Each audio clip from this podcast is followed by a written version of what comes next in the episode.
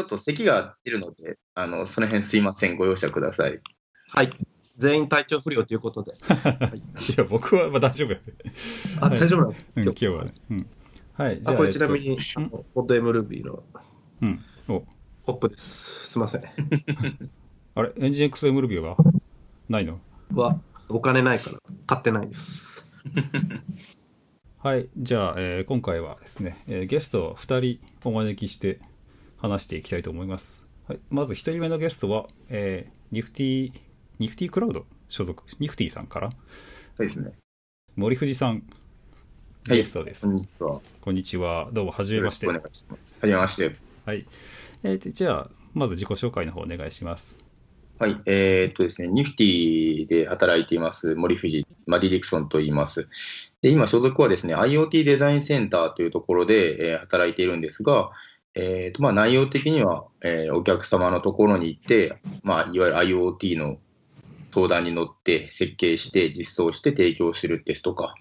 あとそれを支える上でプラットフォームを一部手がけているので、まあ、今日話題になるであろうニフティクラウドスクリプト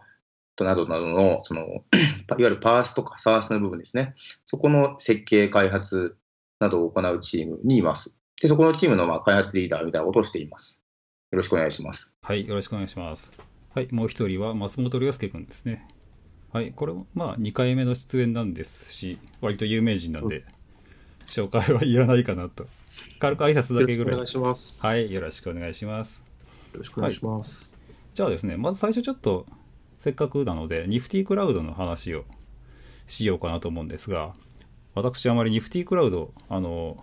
えーアカウントだけあって、ずっと使ってないっていう状態だったんで、先ほどですね、あの、ログインしようかなと思ったら、このアカウントは使えませんみたいなことが、都合により利用できませんみたいなことで 締め出されてしまいました。凍結、凍結じゃないですか。凍結されてますね。はい。まあ、せあの、ニフティクラウドって一応どんなサービスで何やってるんですかっていうのを、まあ、えー専門、あの、営業さんじゃないんで、あれなんですけど、ざっくり紹介していただいていいですかね。はい、えーっとですね、あの、先日のまあ、サーバーレスカンファレンスで Azure の人がいっぱいネタにしてましたけど、まあ、うちも大体あれ AWS のみたいなやつです。もろもろそういうのがあるやつですね。はい。で、いわゆる IaaS、まあ、EC2 みたいなのが、えーいろんなタイプで、えー、売っています。お金はまあ、レンタルして貸しています。で、その他結構まあ、もろもろ我々も人数そんなにたくさんいるわけじゃないですけれど、えっ、と、RDB ですとか、はい。えー ESS、メールサービスですね。とか、えーっと、最近可視化のサービスが出たりとか、で、あと機械学習の前処理とかを割と強めに出しているやつが出たりですとか、はい。あと MQTT があったりとか、まあそういったパース系も割といっぱい出しています。はい。っていう感じですね。うん。えっ、と、これって法人 ID が必要なんですよね。そうですね。今、うん法人 ID はやっぱり、あの、まあ多分皆さん分かる方もいらっしゃると思うんですけれど、やっぱりサポートコストとか、はい。もろもろ考えるとですね、なかなか難しいところもあってですね、はい。今はえー法人アカウントのみうんやっ。てます。あただ、あの一部、えー MBAS、モバイルバックエンドアザーサービスの部分だけは、はいあの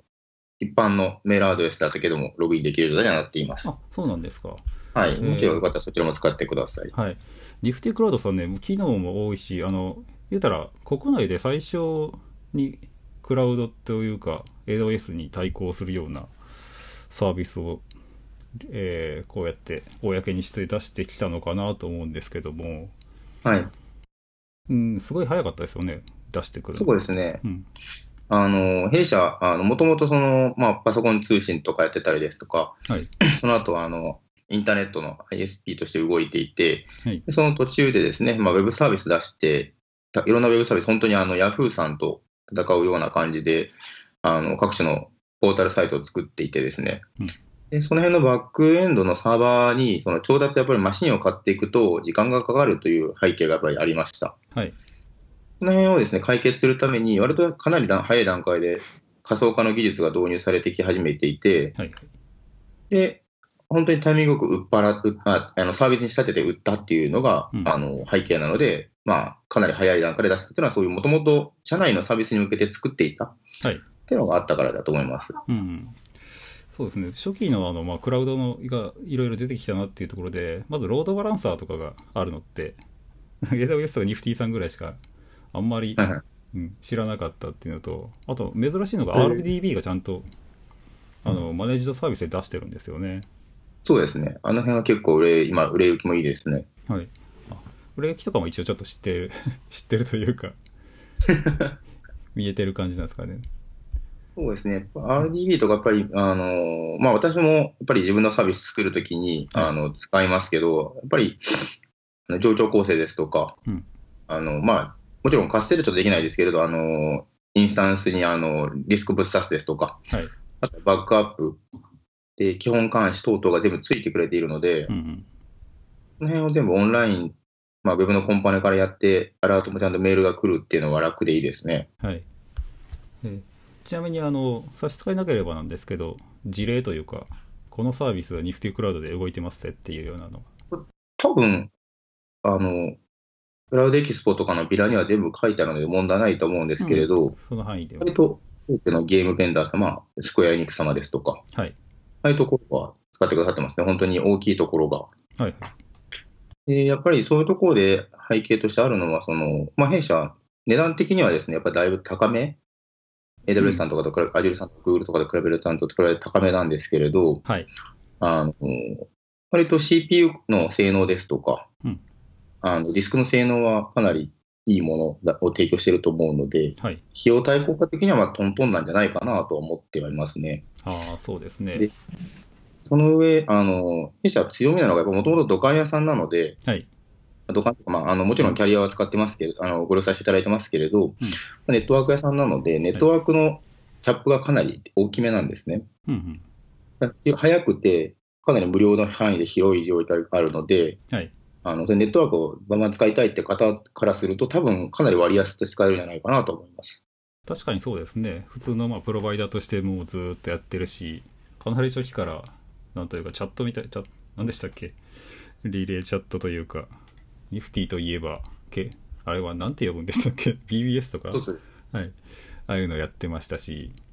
なんか昔からあるところって、例えば IP アドレスとかめちゃめちゃ持ってたりしますよね。そうですね、結構その、あとまあ、我々の親会社もやっぱり持っていたりするので、はい。そういうところ強みなんかなと思います。はい。という感じで、うんまあ、ニフティクラウド、法人 ID いりますけど、なかなか、そうですね。はい。という感じで、ああとはあれですね、もう一個だけ言わせていただけると、あの、はいはい。ニフティクラウドほとんど落ちないので、うん。我々その上であのサービス作ってますけれど、パースだったり、サースだったりのサービス作ってますけど、あの、本当、前、ツイッターにも書いたことありますが、はい。あの、上長構成組むのやめちゃおうかなって思うぐらい落ちてこないですね。ああ、なるほど。じゃあわざわざ2台構成とかにしたりしなくて、もうバーチャルマシン1個でも十分だよっていうぐらい落ちないって。でも、あと、本当落ちないですね。サービスの運用のことを考えたりするので、はいあの、上長構成組みますしうん、タイミング見てバージョンアップとかしたいので、はい。上長構成もちろん当然お客様のに提供しているものなので組んでますけれど、はいはい。なんか組んで運用するのめんどくさくなってくるなっては思うレベルで落ちてこないですね。ええー、すごい。ー、バックエンドって何使ってるんだろ僕のはあの VMware ですけう。ど、あ VMware さんと割とガチの連携を組んで、組ませていただいていて、まあ、向こうにいろんなリクエストも出して、実際あ取り組んでいただいてもしているので、あ、うんうん。なるほど。VMware 使ってるとこって結構落ちないですよね。なんとなくですけど。うん。他でもなんだっけ ?IDCF クラウドとかって VMware ですけど、あそこもなかなかいい感じでやってますし、VMware いいですね。はい。どうも、紹介ありがとうございました。すいません。いえいえ。ということで、えー、ちょっと松本くんが暇そうになってきたんで、大丈夫です。すごい興味深く聞いてました。うん。松本くんからなんか、ニフティさん聞いてみたいことは？うん。いや、特にないじゃないんですけど、うん。いや落ちないのすごいなと思って。落ちないのって、あの、なんで落ちないんですか？なんでですかね、インフラ部隊が割と頑張ってるっていうのは、やっぱり割と頑張ってますね。あの、同僚のが横の方にいますけど、だからなんか、さっきの話で聞いた僕のイメージとしては、なんかお金を結構持ってるから、なんていうか、ハードウェアをまずケチらないというか、なんかそういうのって意外と大事じゃないですか。その限られたコストの中でうんすごいハードウェアケチって、なんか結果的になんか落ちたり運用とかすごい大変になるみたいな、うん。まあそういう経験が僕とか沢登さんは多いと思うんですけど、うん。なんかその辺がなんかきっちりとうん。ちゃんとハードとか、まあ、VMware とかちゃんとお金を払って密に連携してるからなんか安定したインフラになってるのかなと、まあ、漠然と感じたんですけど、うん。まあ、なんかそんなイメージなんですかね。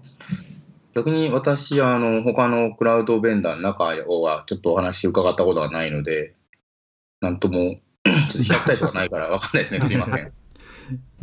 いやいや、えーっと、え、じゃあハードベンダーとかは、さすがに言っちゃダメかな。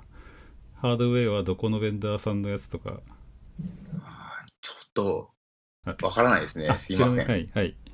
うんうんいやいや、あの、結構ね、あの自作 PC みたいな感じで組み立てちゃって、あの、インフラ組んだりするとこって多いんですけど、うんまあ、それも別に悪いとは言わないんですけど、やっぱベンダーとかのサポートがちゃんとハードにあった方が、言うてもなんか数時間でハードディスク交換してもらったりとか、割と勝手に検知して、向こうの方からディスク壊れてますよとか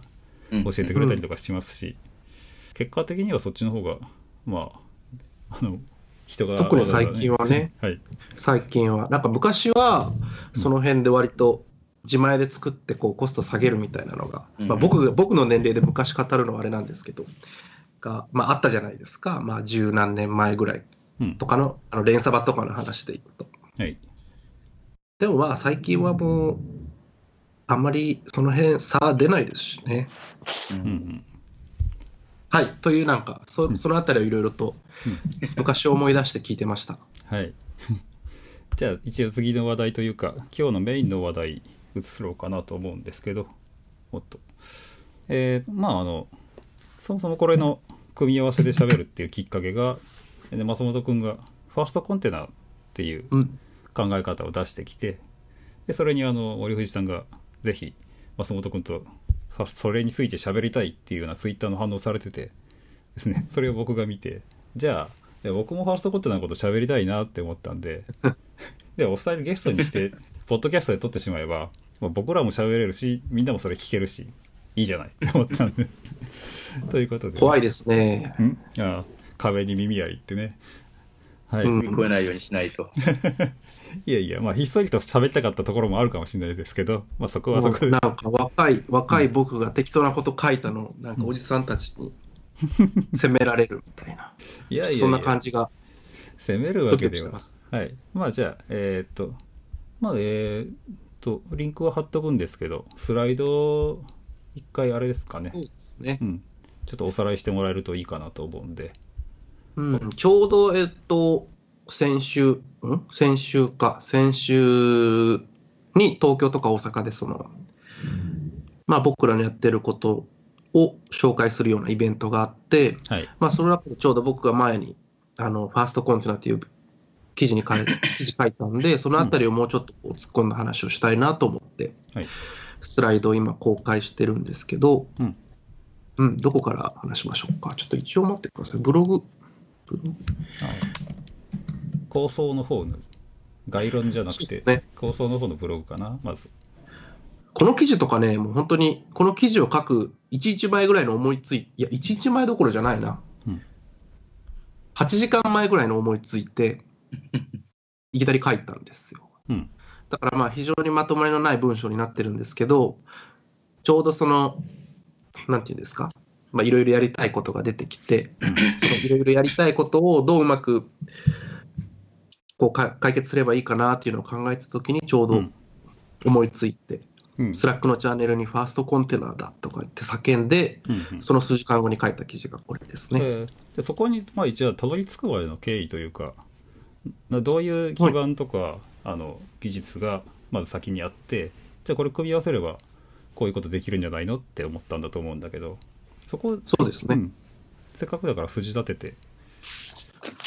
うん。話してそれはちょうどです、ね、えースライド見ていただきたいんですけど、うんほいほい。その先週発表したそのスライドの中の最初の導入でも言った通り、なんて言うんですか、その、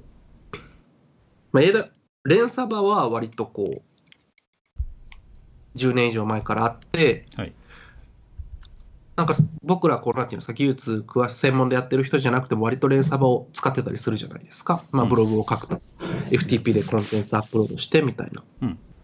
で、なんかその、AWS とかいろいろこうクラウドサービス進んでるんですけど、うんうん。なんか僕らはまあ割と使えるし、まあ、僕らでも結構オートスケールとかしようとすると難しい。うん。っていうところで、なんかもっとこう、なんていうんですか、まあ、僕例えば僕の母親とかが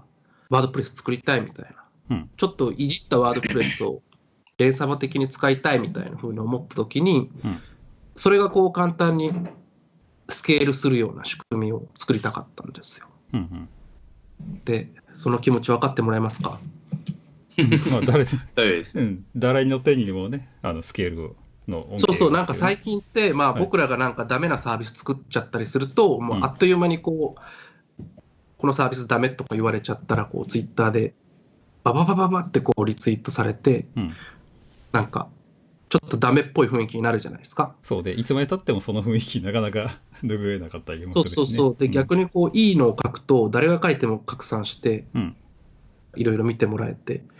承認されて嬉しいみたいな、なんかそんな感じになるじゃないですか。でもちろんその連鎖場を使ってる人もそういう体験してほしいんですけど、うん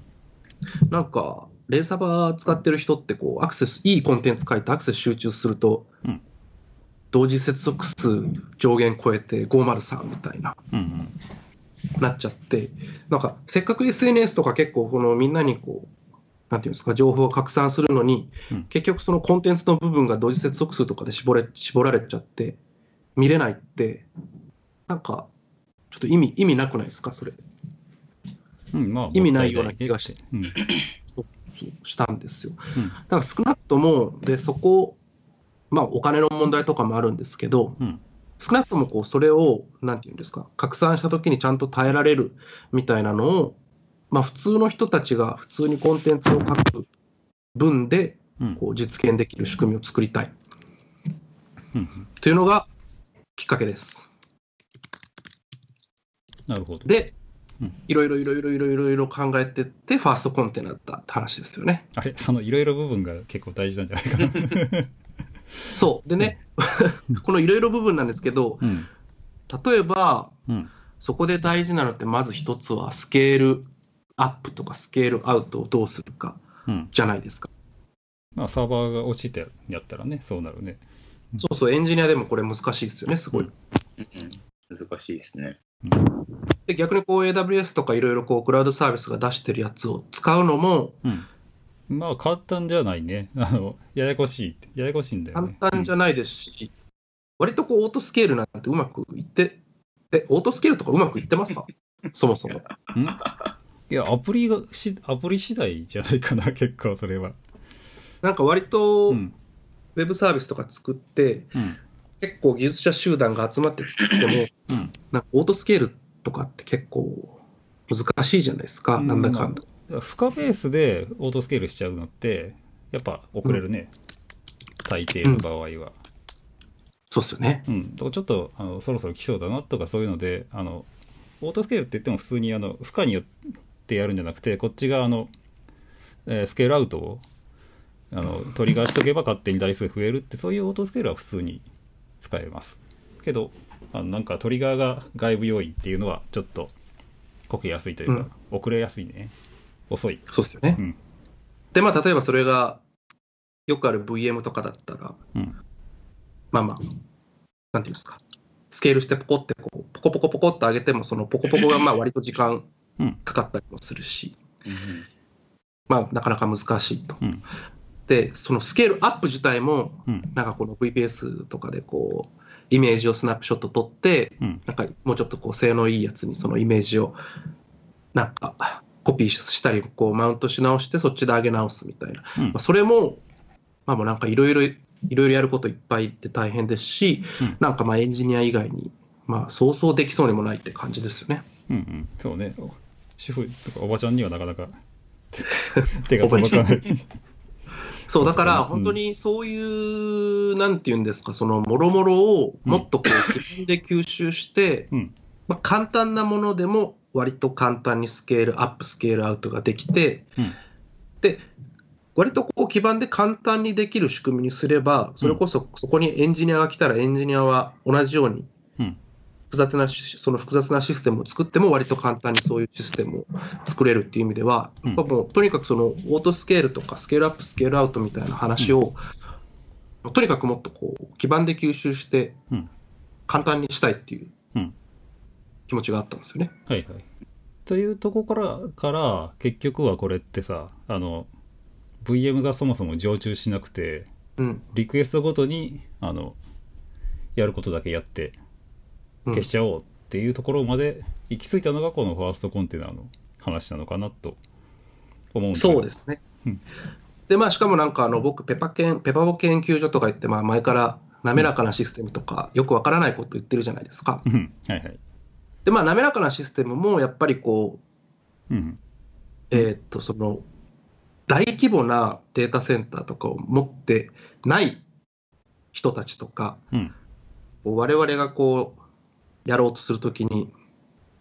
なんかその、どんどんどんどんそのサーバー作ればいいっていう話ではないんで、うんどうにかこう、リソースとかも限られたリソースの中で、うん。でもかつなんかこう、必要な時だけ動いて、必要じゃない時は止まって、でうんそういう、それをこう、なんか循環させて、ある一定のリソースプールうん。を作るみたいな、うん、そういうことをやらないとなかなかこう、巨大なこうリソースプールを持ってる、持ってない人たちって結構難しいうん。と思うんで、まあ、そのあたりをソフトウェアなり新しいアーキテクチャでどうにかしたいっていう、まあ、そういうペポポ研究所的な方針もあって、うん。で、まあ、そういうその、なんていうんですか、オートスケールとかスケールアウトとか、連鎖場的な VPS 的な、うんで、クラウドの要素もあるようなうん。仕組みをこうどう実現したら、例えば僕の母親がワードプレス入れてめっちゃいいコンテンツ書いたら、ピュピュピュピュって増えてくれるみたいな。うん。結構既存のあれなんだよね。アプリっていうか、をそのまんま横に出したいところがあるんだよね。そうなんですよ。うん、実際こういうあのファーストコンテナみたいなリクエストであのリクエストベースをキックか、えーなんかをキックしてプロセスがスポーンしてっていうのは例えば AWS とかだったら、えー、と API ゲートウェイっていう仕組みとかがあって、はい。HTTP にレスリクエストが来たらあの中でラムダって呼ばれるあのスクリプトを実行するエンジンが動いてでそこでレスポンス生成して、まあ、しばらくそれはあのとどまってあリクエストなかったらそのラムダは止まってっていうような、まあ、そういうのは作れるんだけど、まあ、結構簡単なスクリプトしか動かないとか、うん。まあ作り込めば変なことしてる人もいるけどフレームワーク動かしちゃうとか、うん。まあ、それって、まあ、よ誰でもできるっていう話ではなくて、うん。うん。なのでそこの中身も今までとあまり変わらないものっていうのがちゃんと動くっていう。そういうことしたいよそうですね。うん、はい。だからやっぱりそういう連鎖場的な要素を、まあ、簡単にコンテンツを置いて、すぐにこうインターネット上に公開できるっていうのと、まあ、あとはこう VPS って結構自由度高いけど、うん。まあ、いろいろ大変じゃないですか、運用もしないといけないし、はい。それこそまあルートをもらったりすると、うん。脆弱性とかいろいろ含めてやらないといけないし、そうそう。ルートはルートでもらっちゃう問題というか、もらっちゃう人がゆえにね、管理しなきゃいけない問題があるんで。うんうん。であとはまあやっぱりこうスケールとか考えると VPS じゃなかなか難しくて、まあ、うんクラウドと連携させたりとか、本当まあいろいろとこう絶対にこう落ちないワードプレスを作りたいだけでなんかもうめちゃくちゃいろいろとやらないといけないっていうのが、うんまあ、現状だと思っててそれをうまく解決したいのとそれを自分たちで作った時にうんそのシステム管理者がその仕組みをちゃんと運用できる仕組みにしたかったうんっていうのがあります。まあ、そこはかなり大きくあります。僕、あの、ザーノブリさんとかご存知だと思うんですけど、まあ、僕、ずっとこう運用してて、運用上がりの人間なんで、めちゃめちゃいいシステムを作っても、結局それが運用できなかったりすると、後々 かなり厳しくなってくる。そうね規。模が増えて、その分こう、人を増やさないといけないとかなってくると、もういずれ破綻しちゃうじゃないですか。うんだからそこは、まあ、そういう基盤を作りつつも、ちゃんとこうインフラ側で運用ができて、システムも割とシンプルで、うんなんか、作る人も作りやすい、うんあのその提供側ね、提供側がそのシステムを作る側も作りやすいようなアーキテクチャをちょっと工夫して考えねばならんなと思って、うんななるほど。で、はい、そのいろいろがその辺ですね。うんファーストコンテナっていうのをちょっと思いついたって感じですね。はい。じゃあこの辺でまた森藤さんに話を振ってみようかと思うんですけど、まあ今の、えーと考え方とかってどう思われましたかね？かあの私も運用とか、まあ、私は運用そんな得意じゃないんですけれど、まあ、なんだかんだサービスリリースするとやっぱり持つ部分がやっぱあってですね、そこをどうしたらちっちゃくなるか、それこそ今松本さんがおっしゃったように、100点目指したって、70点から60点に落ちてきてうん、どうしても運用でカバーとか残ってしまうので、意識意識的にはそれこそ200点、1000点を目指して作っても運用発生しないぞっていう思いで作って、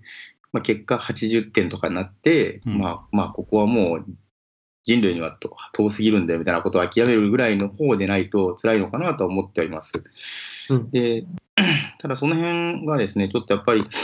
そのまあ、ファーストコンテナ、まあ、ファーストコンテナ、ファースト CI とかやっぱり、あれって、ある種ミドルウェアでの一つの区分で言うと、まあ、ウェブに特化してる。うん例えば、その辺が、なんかもう少し広がればいいなっていうところにですね、まあ、最近だと Docker とか、はい。あとが増えてきて、で、それこそこの間の serverless conference で話した通り、まあ、お話もいろいろあった通り、そのやっぱり state の部分と、 state を持たない部分うん。っていうのをん、割とその設計者が、まあ、人類が意識的に設計することで、なんか、うまい具合に切り分けて、それこそ、まあ、仮想化、コンテナのところで、ボコボコボコっと上げるようにしていけないかなっていうのは、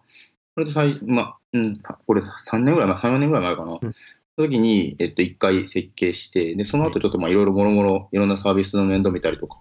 サービスの開発したりとか、あとそれこそ、まあお客様の先のところにも行ってるので、うんちょっと時間時間取られてできてないんですが、っていうのは考えたりしてましたね。はい。うんドッカーネットワークが出てき たので、まあいろいろまたできること広がるんだろうなと。はい。例えばうん、コンテナ1台自体が、あの、まあ、コンテナ1台自体がその日光を持ってわーわー話すんではなくて、まあ、そのフロントに立って、コンテナ1個1個じゃなくて、コンテナを、そうそう、あの、AWS がいろんなものをそのタグで管理して、まあ、VLAN 貼って、スケール勝手にすればみたいなことを言ってるのと同じレベルでうん、どっかでできると、もう少し面白い世界、はい。もうサーバー、プロセス1個落ち、コンテナのプロセス1個落ちたって、まあ、一発500出るのが良くも悪くも、うんその品質によるとは思うんですけれど、はいそうだまあ、トランザクションとか使われてたらアウトになってしまいますけれど、通常のウェブとか、はい。ちゃんとバックアップ取ってあるキャッシュとか、ああいうのだったら、うん落ちてもいいんじゃないっていう、ある種の割り切りを持つことで、はい。はい。こそもうちょっと、なんていうかね、トータルで見ると平和な世界っていうのがあるんじゃないかなっていうのは思ったりしますね。うん、それはありますね。全部救おうとするよりは、一発二発ぐらい捨ててもいいから、勝手に戻ってくるっていうか、弾力性のあるようなサービス作っといた方が、結果的には良かったりしますし、長持ちしますよね。という形で、あの、今回、あの、ニフティさんがリリースされたスクリプトっていうのありますけど、はい。これ、仕組み的にはどうなってるのかなとちょっと気になりますね。はい。まあ、あの、えっと、キーノートって言ったらいいんですかね。メモのところには書いてプッシュしたんですが、あの、え何月だっけな？えっと、3月ですね、今年の。うんもう9ヶ月も前の話なんですけれど、はいで、えパース勉強会っていうのがあってですね、はい。そこでお話ししてきた資料なんですが、はいはい。それの中盤以降のところで、まあ、スクリプトの話を結構まあ隠してもいるんですけれど、話をしてきまして、この時。はい。で、まあ中身的には本当に Docker エンジン等うん。を使っていて、えっと、スケーラビリティを担保しつつ、えっと、ファーストコンテナほどあの長命ではないんですけれど、うんあのもう一発のリクエストに対して、はい。えっと、いい具合に Docker のコンテナに諸々の情報を渡して処理してはい。返すみたいな。うんうん。うんっていうのをやってますね。で、この部分の Docker のホストの部分も、はい。まあ、今現状、そのコンサルトエンジン X とかを、えっと、駆使して、あとど、えー TNS マスクですね。はい。ここを使って、その、コンテナ自体が、コンテナのいくつかの塊自体が群みたいな感じで扱って、はい。えっと、VLAN 貼られて、そこに対してアクセスするとロードバランサーになってるみたいな。うんうん。なので、えっと、Docker のエンジンとそのセットを足すだけで、はい。全体としてはスケールする仕組みにはしていますね。なるほど。からなんか、その辺も作ってた時のことも思い出しながら、その最近のファストコンテナの話とかを見てて、はいで、おちょっとこれ飲みたいなっていう。うん、今はもう飲んでる気分ですね。うん、せっかくなんで、まあなんか、松本くんに聞いてみたかったこととか、逆に、松本くんの方から。うん。一個、自分の方でちょっとメモはいくつか書いたんですけれど、はい。なんか気になるのが、やっぱりその、例えば、あれ、メモ、えっ、と、あ、すみません、これあれですね、僕の手元のメモですね、完全に手元のメモですね。ますあ、なるほど。スカイプとかに差し支えなければペタッと貼ってもらえるとあありますあります。はいはい。スカイプって話しながら出て書くんだっけな。あ、これですね。これを書いててですね、うん。あの、先ほどお母さんにワードプレスをやらせるとおっしゃってたんですけど、そうですね。このお母さん。ステ、お母さんじゃなくてもいいんですけど、そうですね。はい。ステートレスをユーザーにじゃあどうやって書かせるんだろうっていうのはやっぱり気にはなるところではありますね。 stateless を書かせる。つまり、えっと、リス state を持つところと state を持たないところの切り分けを、まあ、 WordPress とかだとデータベースサーバー大体別にあると思うので、はい。あの、ウェブの部分とかアプリの部分だけだと全然問題ないと思うんですけれど、そうは言ってもメモリに持っちゃうやつとかっていうのを書いてしまう人っていうのはやっぱりたくさんいると思っていて、うん。例えばその、うーん、なんだろうな、データベースの接続を貼りっぱなしにしてうん。使う人とか、はい。あとは、まあ今時ちゃんとした人だったら書かないと思うんですけど、あの、セッションのキャッシュをメモリに持っちゃう人とか、っていうのをちゃんと教育しなきゃいけないわけじゃないですか。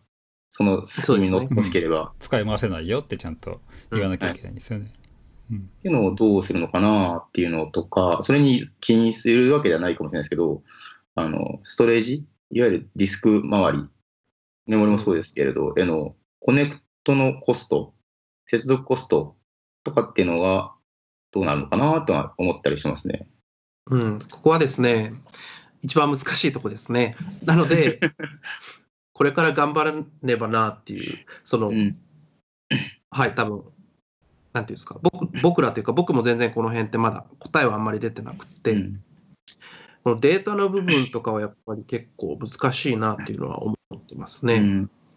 なんか一回、僕もこれが気になってて、サーバーレスカンファレンス出た時にもつぶやいてちょっとツイートで書いたりもしてたんですけれど、まあ当然 MySQL の接続とか Redis の接続のコストってうん。軽くなってるとはいえあるよなとは思っていて、で、あの、ちょっと試したのが、あの Docker のエンジンのホスト側うんに、あの、プールみたいな管理するところを持たせて、うんえっと、適当なデータベースサーバーへのコネクションを貼りますと。うんで、そのソケットファイルがあるわけじゃないですか。そうするとできるわけじゃないですか。ネッそうですね。トワークの。そいつを、えっと、コンテナ側に、えっと、マウントで渡したら即接続できるのかなみたいな。うん。だから、できないことはないけれど、ソケットのそのファイルを持たないようなストレージとかだと、うん。まあ、ミドルウェアとかだと、もう単純に本当にもうネットワークでポンと掘ってしまうようなやつとかだと、あんまできなかったりとか、でローカルプロキシかけて、それの無理くりソケットファイルを作ってやったりとかもしいろいろしたんですけれど、なんかやってるうちに、そんなカリカリのやつを書くのって、そもそもこのスケールする仕組み的になんか方向間違ってないかなっていうのもあってですね。そうですね、スケールとちょっと相性悪くなっちゃうんですよね、そこで。うんかまあデータベースとか、まあ、なんていうんですか、その分散が難しいところは、基本はまあ一つにして、スケールアップとかで対応かなっていうのが、まあ、今のその、なんていうか、安直な考えなんですけど、まあ、できれば、その、なんていうんですか、その、単純なそのワードプレスみたいなものをスケールしたいときって、まあ、データベースの、まあ、コンテナ、まあ、VM、コンテナか、コンテナの性能が割とこうリアルタイムで上げられて、かつフロントのその部アプリケーションの部分がスケールアウトをどんどんしていくっていうだけでも、割とかなりこれまでなかなか提供が難しかった部分を提供できる気がするんですよね。だからまあ最初はそれぐらいでまず考えてます。そのその辺は全然、結局、まだその最後まで詰め切ったわけじゃないので、もうちょっと検討の余地はあるかなと思いますけれど、うん。今のところはとりあえずその、 stateless にできるところだけは stateless にして、で、ね。もう裏はもう諦めて接続コストは払いましょうっていう、まあ、そんなに今時のネットワークの本さえちゃんと太いの貼っておけば、接続に1秒かからないところないので、うん。まあまあ、許容なのかなと思ったりしてますね。そうですね。だからまあ、まずはその、本当にこう状態持つところと持たないところを明確に分けて、で持たないところはもう本当にこう簡単に、まあ、さあの一番いいのはもう自動でなんですけど、うんうん。まあ、とにかくスケールするようにして、でまあ、スケールアップもこれまで結構難しかったけど、例えばあの、まあ、コンテナとかだったら C グループの値いじれば、こうバッとそのコンテナの性能が、リソースの性能がリアルタイムで上げられるんで、まあ、その辺を活用しながら、とりあえずは今までなかなか、例えばレーサー的に使ったときにスケールが難しかった部分を、えー状態持たないところはガンガンスケールするし、状態持つものはスケールアップして性能を上げられるみたいな、最初の一歩としてはそのあたりかなというふうに思いますね。うん、あとはこれってあの結局エンドユーザーの端末がスマホとかになってくると、そこの起動バックエンドの方でまあ数1秒2秒の違いって実は分からなくなっているところあるんじゃないかなってまあそうですね。思うんですよねあとはまあ、アプリケーションとかがどんどんリッチになっていってるっていうのもあるしうん、であとはどちらかというとこう、ハードウェアの成長も、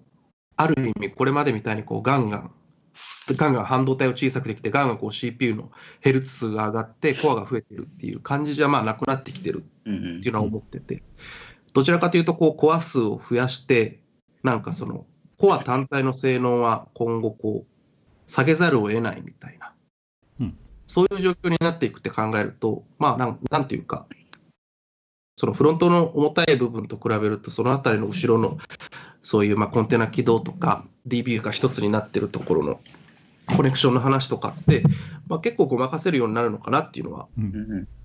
感じてます。うん。そうそう。ごまかしって言っちゃうとねあの法人が 法人だけ相手にしてると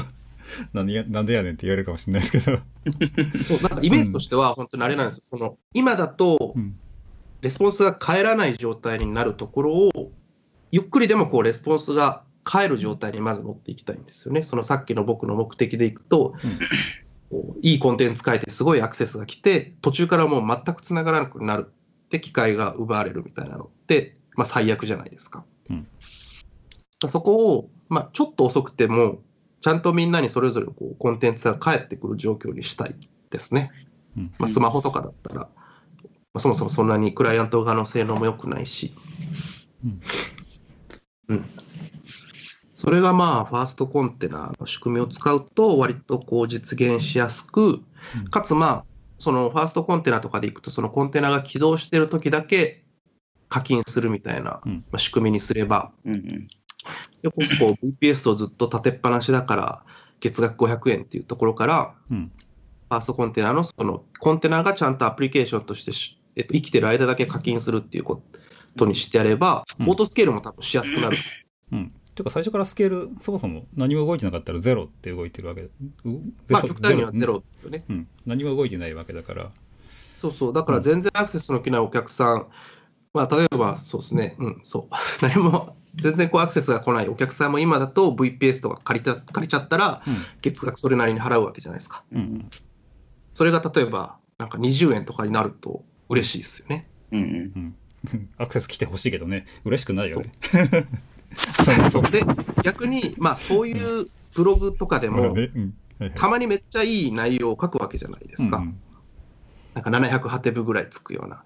すごいいいことを書くときもあるんで、うん。そういうときに、例えばまあオートスケール取得用ボタンみたいなのを押押しとくと、バーッとアクセスが来たら、うん。勝手にポンポコポコってふ増えて、はいはい。例えば1日の間はちゃんとこうスケールしながら返すけど、うんで、アクセスが次第になくなっていったら、ファーストコンテナの仕組みでいくと、まあ、勝手に落ちていくわけじゃないですか。うんその勝手に落ちていくのを、まあ、基本はこうなんかシステムで落とさなくてもいいし、うん。お客さんも落とな落落とさなくていいし、うん。なんか勝手に落ちていく感じが、すごくエコ、エコ、エコでこう、サービス利用者も、えー、と提供側もすごくなんかメリットがあるなっていうのが、うん。アパッチのフリーフォークそっくりやねっていうねフリーフォーク、あ、うんマックスサーバー、ミンサーバーみたいな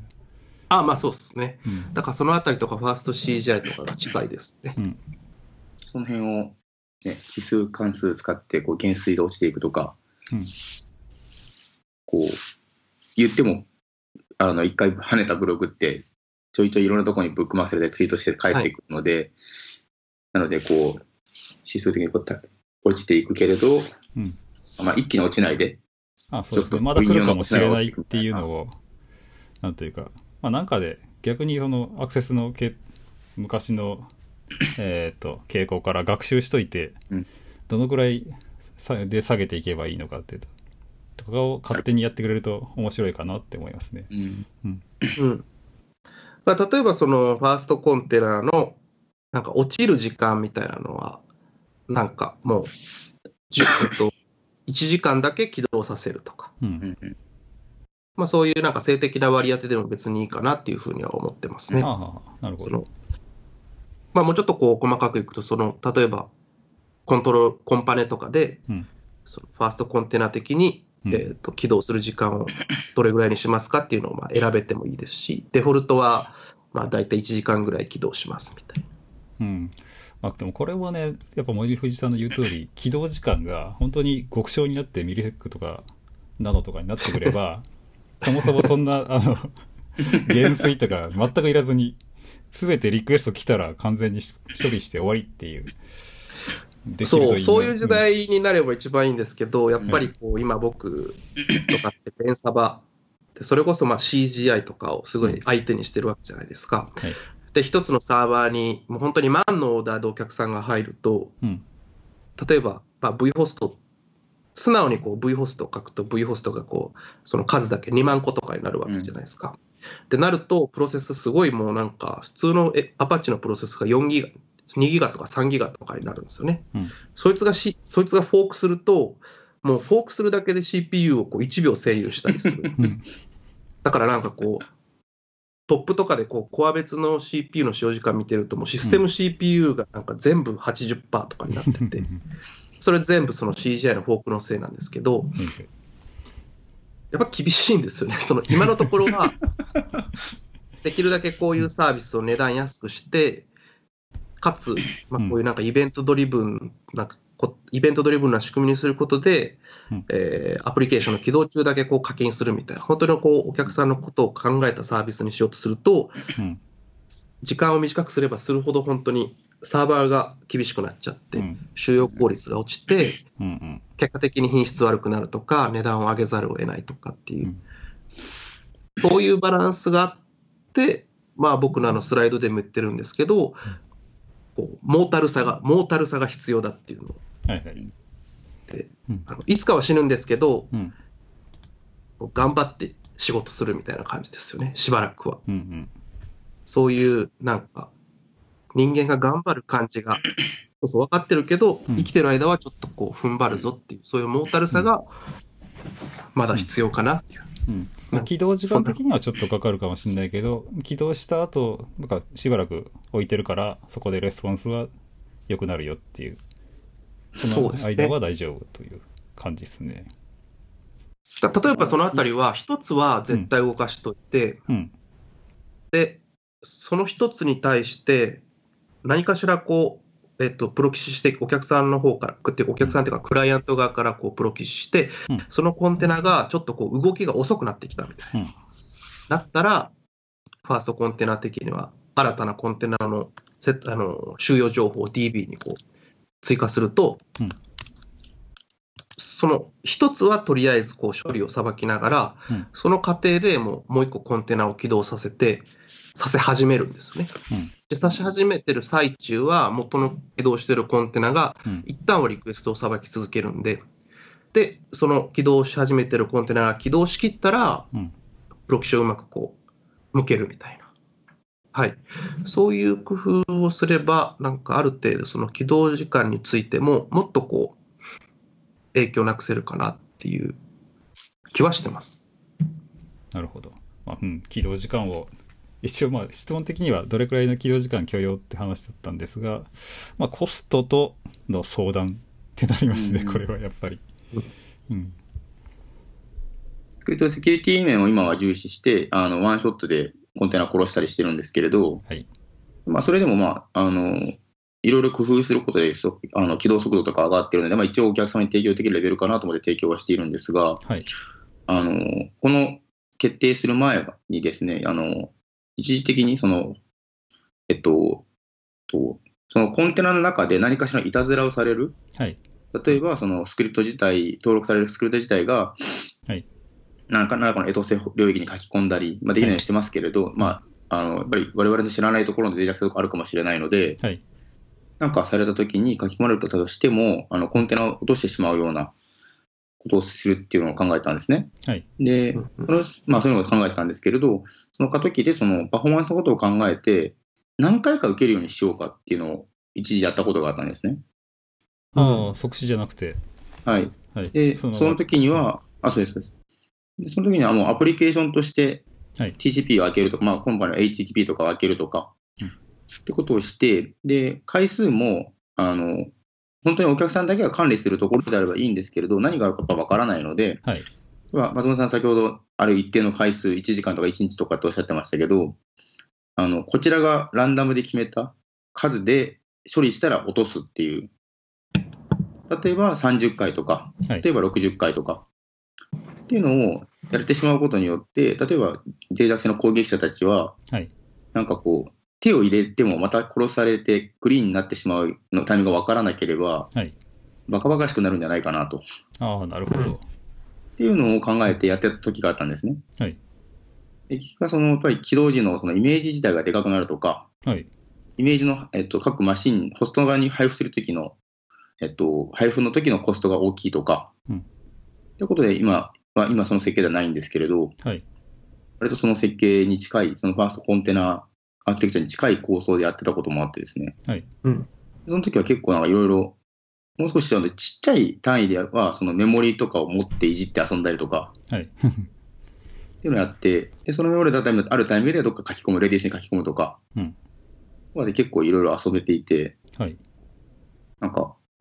そこでボツにしてしまったのが、今、松本さんの手によって復活しようとしてるのが、お参ったなっていうのはちょっと感じたりしますね。そう、そのランダムの話も、本当にもう、ランダム、ランダムもいいなとか、あの、この前思っていて、だから、そうですね、そのお客さんがこういろいろ選べるのでもいいですし、デフォルトで決めるのもいいですし、なんか、もろもろ考えると、こう、ランダムにした方が、それこそ、こう、なんかホストのコンテナが起動してる、ホストの中で起動してるコンテナのこう数とかもうん、なんかうまくばらけたりすると嬉しいなとか思って、そういうランダムさっていうのもちょっと考えたりもしてますね、ちょうど。やっぱり悪さされます？今のところはもちろん、うん。まあ、ないですけれど、しなないと思って作っない、ね、とかまあ、悪さできないように作っている。はい。そもそも、えっと、実行できる、えっと、バイナリーのも制限もかけていますし、はいユーザーも権限も一番下に落としているので、はい。いわゆる、まあ、今、今使える言語はノードだけなんですけれど、ノード JS しか動かせない状態はい。になっているので、はい。まあ、特にはないとは思っていますし、まだ今のところ検知もされてないですし、うん。えーあ、何かしたら検知されるような、うん、仕組みがあるんですね。今はその、もろもろ細かいのは検知はできないですし、そもそもコンテナを落としているので、ん何かされても大丈夫だろうという、あ、なるほど。もう、わからないだろうということですね。はいうん。なるほど。まあ、そのあたりは本当にあのレンサバと一緒で、なんかレンサバもこう PHP 提供するわけじゃないですか。うんはいで、 state を持ったこうファイルがいっぱいあって、うん。そのお客さんの権限を超えられるとすごい困るから、とにかくそのお客さんの実行できる権限をうまく分離するっていうのはうんめちゃくちゃ大事だと思うので、まあ、そのあたりをこう同じように取り組んでるって感じですね。うん。まあ、なまあ、最悪 root 取られてもコンテナだから、それ、それなりに絞られてるっていうのと、ただなんかあの、えーやっぱ、ウェブのリクエストを受けるってなると、例えば PHP だ、ワードプレスなんか特にそうだけどさ、脆弱性みたいなことにあるわけで、ユーザーがそもそもあの、普通に権限持ってる人が悪さしようとしなくても、上がってる以上、どこかからつつかれて改ざんされたりとかね、そういうのあると思うんだからまあ基基本は改ざんされた前提で、うん。システム側がちゃんと権限を絞れてるかっていう勝負になると思うんで、うん。悪意を持ってる人ってまあ選べないじゃないですか。うん。だコンテンツに悪意があったとしあーこの脆弱性があったとして、まあ、別のその全然関係ない人がその悪意をつくっていうのもあるんで、まあ、そこはシステム側でうん絞るって感じですまあ、ね。例えばそこがあの元のイメージが、えー、とあって、まあ、それのコピーでコンテナが動いてリリクエストを一発だけさばくってやったら例えばその中が改ざんされたとしても全然あの元のイメージないからあの一発リクエストを受けて死ぬっていううんモデルだったら、えーとまあ、改ざんとかにもちょっと強いことになってくるかなと。おっしゃる通りですね。うんでランダム、さっきのランダムの話に戻ると、その仮にねちょっと長くなったとしても、うん攻撃者側が気づいたらまたなんか攻撃しないやつになってるってなると、うんまあ、普通に考えたらバカバカしいし、コスト合わないですよね。うん例えば20回しか持たないドス攻撃するやつとか、なるほどね。っていうので殺すタイミングって結構面白いなと思ったりしましたね。やっぱりその殺したり再構築したりってできると結構嬉しいことあるんですけど、やっぱりこう性能面とか、うん。そのあたりが今は課題だなっていうところでうん。うまくその生成破棄みたいなやつとうん。性能のバランスをどこにうまく落とすかっていうあとはセキュリティを考慮して、うん。まあ、そのあたりを頑張って考えていくって感じですね。まあそれがファーストコンテナのテーマでもあるんですけど、うんうんうんなんか、ペパオだと、その、ちょっと大きな話になってしまいますけど、まあ、以前多分、アンチポさんだと思うんですけど、式年遷宮の話はされてたじゃないですか。はい。なんか、その、レイヤー的に考えると、その、今、その滑らかなシステムとか、その、ファーストコンテナ概論を実現するための仕組み自体は、もしかすると、式年遷宮なのかもしれないですけれど、なんか、ファーストコンテナ自体は本当になんか、ホメオスタシスというか、代謝に近い、うん髪の毛とかもしばらく生えた後に落ちていく。うんで、結果としてシステムとして健全性を担保するというか、性能が出るようにする。乳酸が溜まったら、乳酸が溜まったところは、まあ、破棄するなり、乳酸だけを破棄するなりしてはい、走れるようになったりとかっていうのが、実現できるとすごい面白いんだろうなと思いますね。うん、もう本当にまさにそういうことを、まあ、そういうテーマで、まあ、僕とか研究開発取り組んでるんで、そうですね、ファーストコンテナで本当に、もう別に何が落ちても、全体としてはうまく動いてる状態を作りたいんで、これって最悪すべてのコンテナが落ちてても、うん。DB とあのストレージのデータさえあれば、リクエストさえあればこう起動するっていう、まあ最終極端な話でいくとそういうものになるじゃないですか。うん。だからなんか、あとはそのホストの収容とかもうまくこう適用的に、あるホストが死んでたら、うん。勝手にこう別のホストにこう DB を変えるとかっていうところまでやると、もう本当にこう、生きてるものだけでうまくシステムを担保させるというか、そのシステムの正常状態を担保させるみたいなうん。仕組みできそうなんで、なんかその辺をちょっと面白い仕組みにしたいですね。そうだね。リソースプールのキャパシティ管理だけでこっちが済むような、こっちというか普段の運用は終わりっていうような、壊れたものはポイポイ捨てて、性能が全体的にこのぐらい出てるからうん出したいからリソース追加するとか、そう。うん。で今まではそういうことを例えばコンテナ使わなくても、うん。チェンジルートとか XINetD とかなんかあの辺を駆使して、まあ、やればそれこそこうリクエスト単位でチェンジルート環境に入るとかってまあできるわけじゃないですか。うんできてたけどその時のやっぱり問題としては、まあ、僕が思ってる問題としてはそのストレージを使いにくかったんですよね。その共有ストレージでうんうんそういう環境を全部共有しちゃうと、うんチェンジルート側のリソースの管理が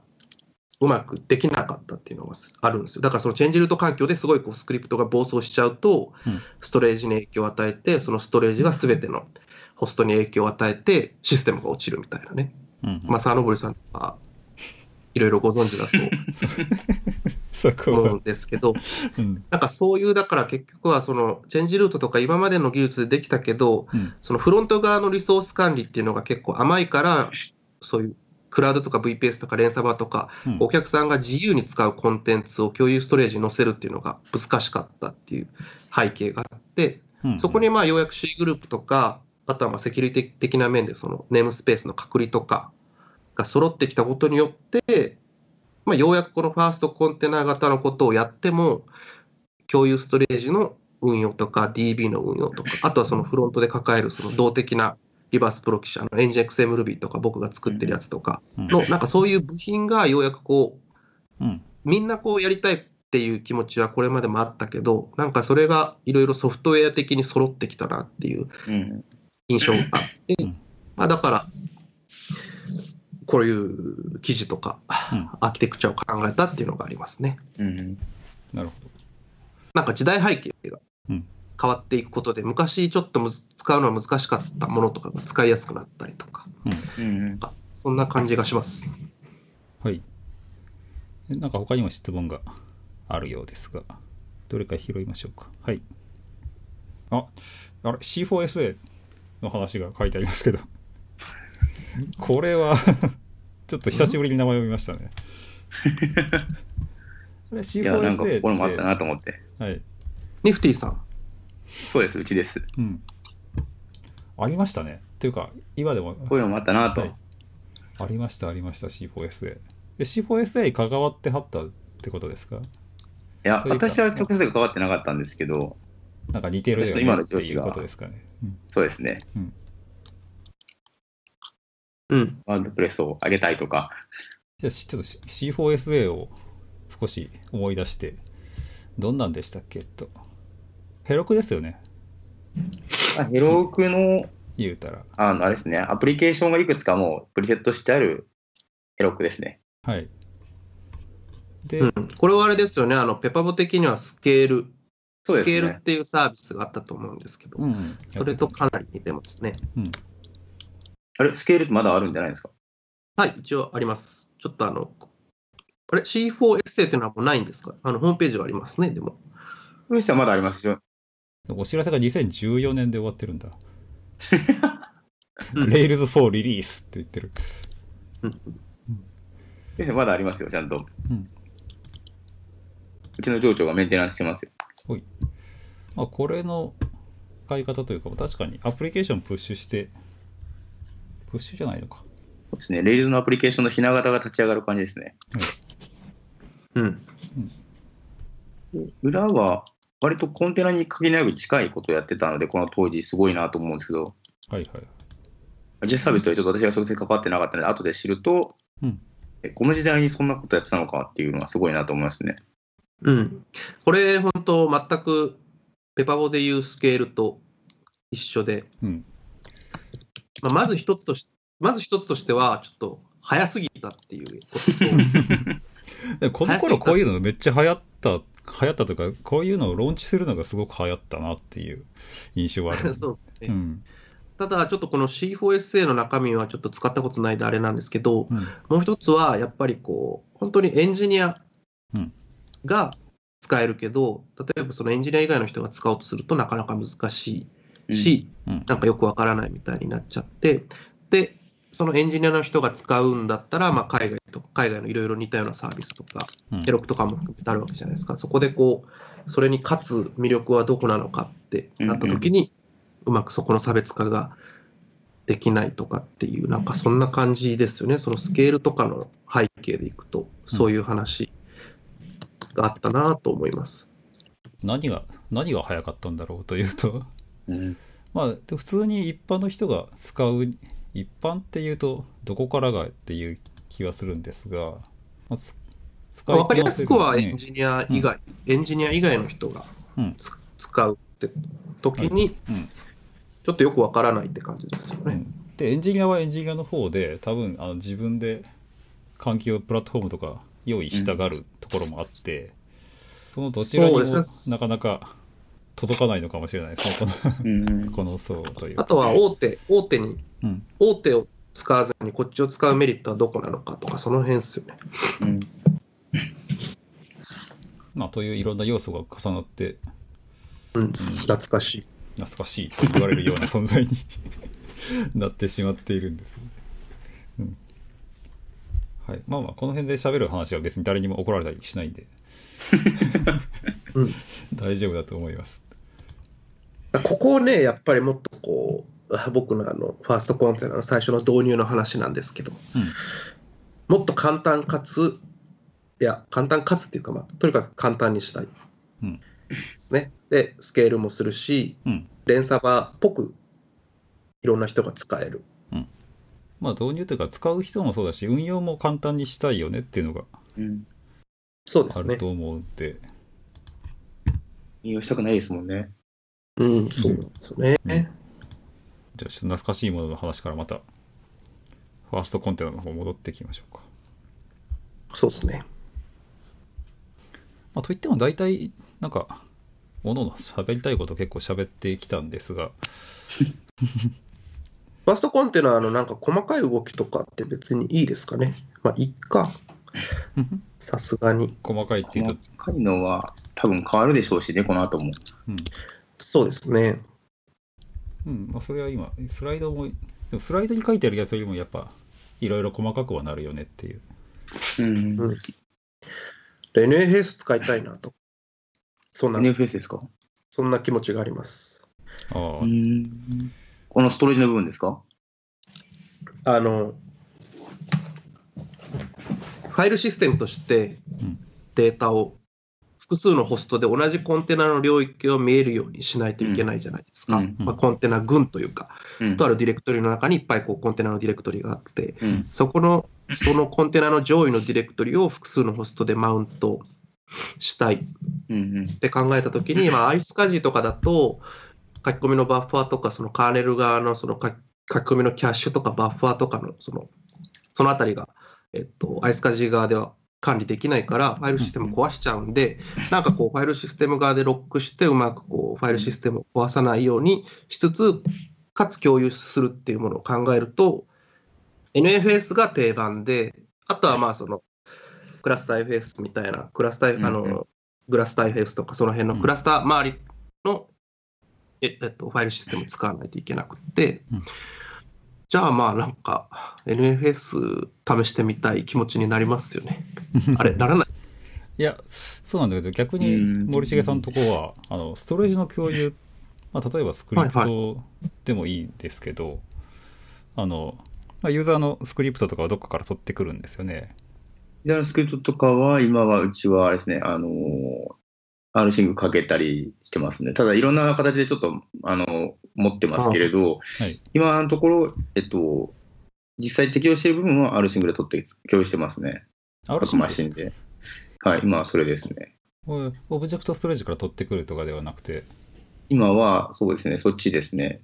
ただ、あの、オブジェクトステージの方も検討もしたりとか、はい。あと別の方向も考えたりしたんですけど、今のところはそれを使っていますね。あ、じゃあ、どっかに集約してるストレージがあって、そこから R シンクで取ってきてるんですね。ああ、でもそれはそれで早く済みそうですねそうなん。ですよね。うん結構スピードも出てるので、はい。で、あうんとやっぱり、現物が手元あると、やっぱり安心はするっていうのは、良くないなと思うところも、技術に対してこう、良くないなと思うこともあるんですけれど、はい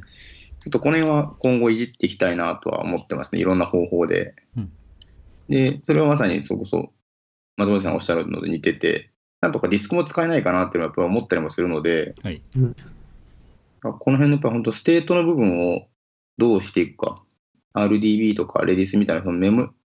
あの、ミドルウェアのところいいんですけど、ディスクをどうするかっていうのは結構うん、まだ考えどころ残ってるなと思ってますね。はいはい。これって NFS は結構痛い目も見てるので、うん。はい、僕もです。刺さる。NFS はもうなんか、この辺のことを喋る人みんな痛い目見てるけど、いや、なんかね痛さもあるけ魅ど、ちょっとまあ、魅力がうん、世話にもなってるっていうね、やっぱり、ねところは。ありますなんかもう、めっちゃ便利じゃないですか、NFS。便利なんですよ。そうですね。もう NFS なんてっ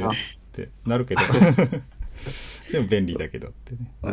余談なんですが、あれなんですよ。日本で一番最初に NFS を導入したのはうちの会社らしいんですよ。あ、そうですか。すごい。じゃあ、やっぱり NFS ですね、次は。え、3から教えてもらったってことですか？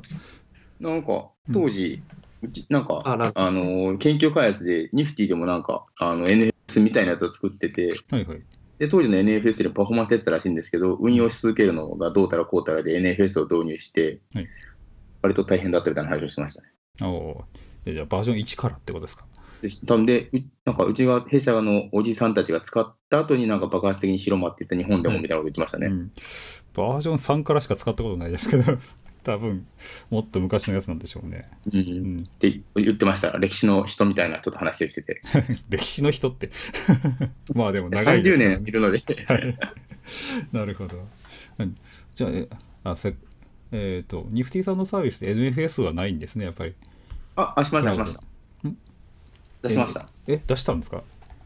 クマネージドあ、あ AWS さんが出してたからですか？いや、それとは関係ないとは思うんですが、あど